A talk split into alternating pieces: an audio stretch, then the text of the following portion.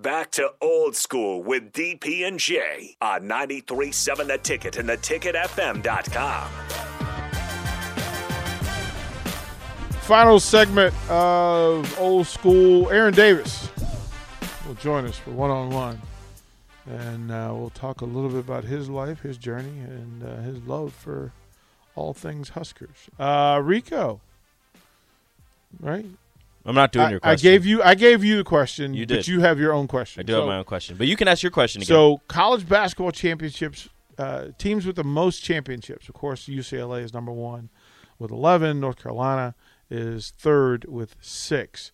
Uh, here's some other names to consider Villanova with three, Kansas with three, UConn with four, which shocked us because we just did not put them in that place that they have four national championship. So, blue blood status reconsidered give it to them. They get it. right? Reconsider with four. Indiana with five. Duke with five. And then I asked who was number two, who was between UCLA and North Carolina. The answer is Kentucky. Kentucky with eight.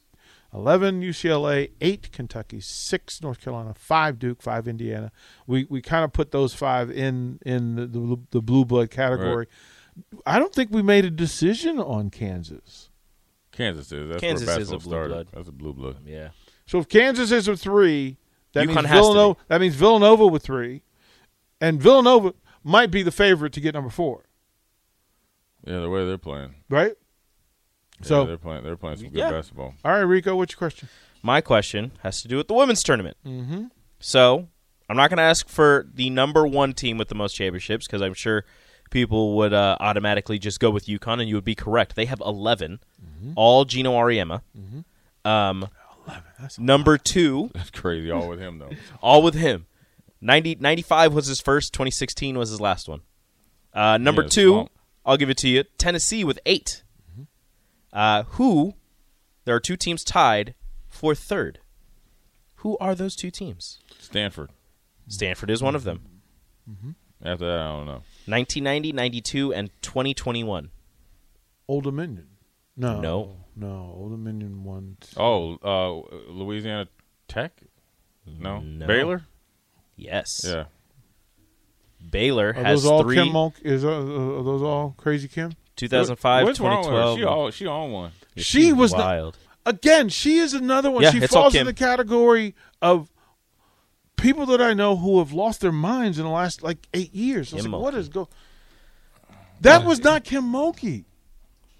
I don't know, man. I man. think I think how she left Baylor left some Oh, sour some taste. Sour taste. Yeah. Uh, tied for fourth is Notre Dame with two, and Louisiana Muffy. Tech with two. Muffy.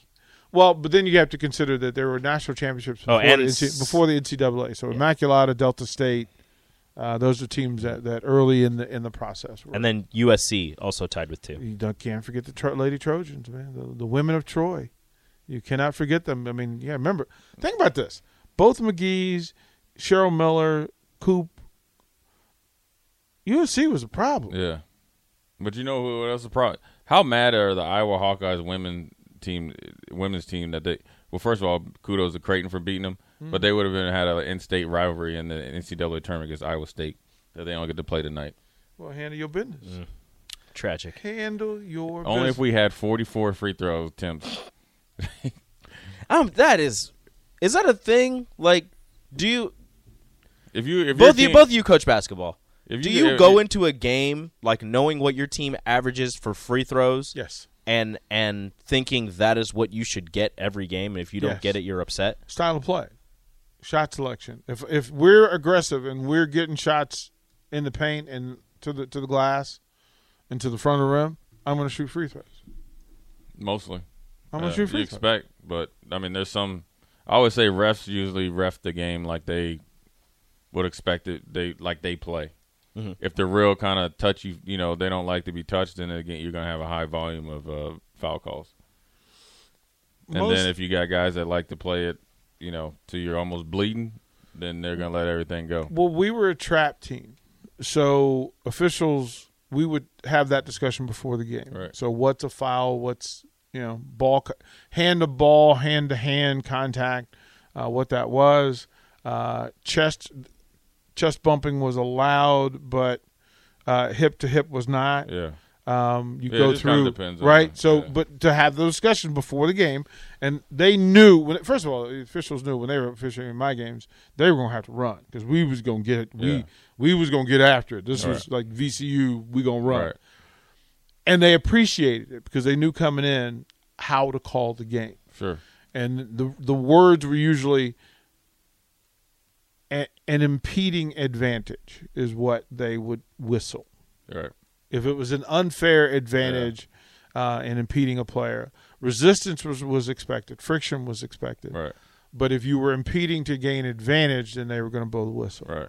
And so we use that as well offensively. Because if you tell me that you can't impede me from gaining advantage, I'm going to run out and get you in space where you have to bump me in front of Right. an official. Right. So yeah, I knew we we gonna shoot Yeah, some free throws. and, and and you know, you know what what refs call what, but as a coach, the way that Iowa plays, they're not a team that's a take it to the rack hard, want it to be filled. They want to kind of like flop their way to the free throw line. And if you got refs that are prepared for it, and I'm sure Creighton's coach warned them, and probably sometimes you can send in tapes, you know, of, or like video clips or cut ups of it.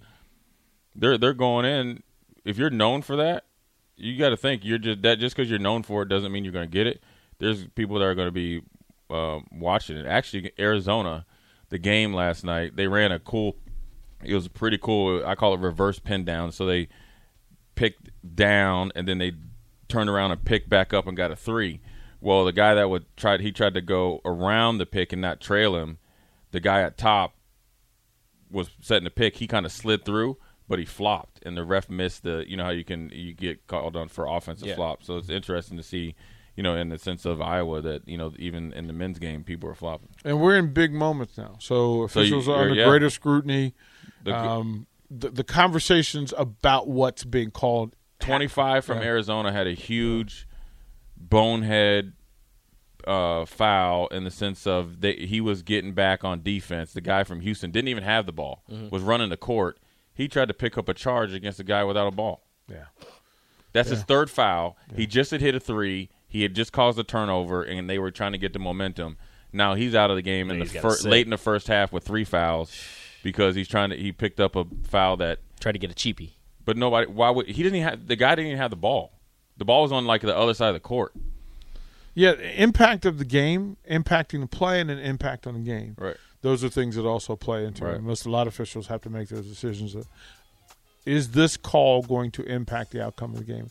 Then I have to honor the rule Mm-hmm. and then not be human and get caught up. All right, uh, Jay Foreman, thank you. Have a great weekend, brother. Uh, if you decide to come down to Tanner's night, uh, you'll be greatly Go all the way until Saturday morning. Yeah, you know how it is. Uh, the fastest hour of radio, brought to you by Allo. Coming up, Aaron Davis on one on one. Let's do it.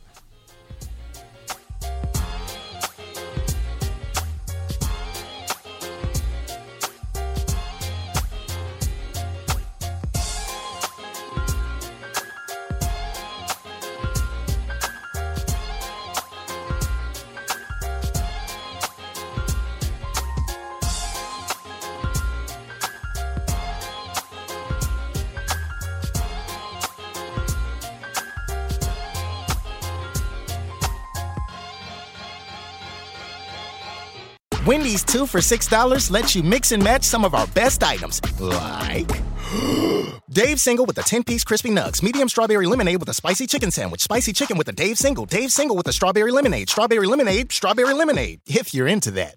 Chicken Sam, crispy nugs, crispy nugs, strawberry lemonade, Dave's, Dave's, nugs, nugs, Sam, Sam. Whew.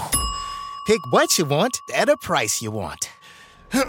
Choose wisely. Choose Wendy's two for six. For a limited time, price and participation may vary at U.S. Wendy's on the card only, single item at regular price.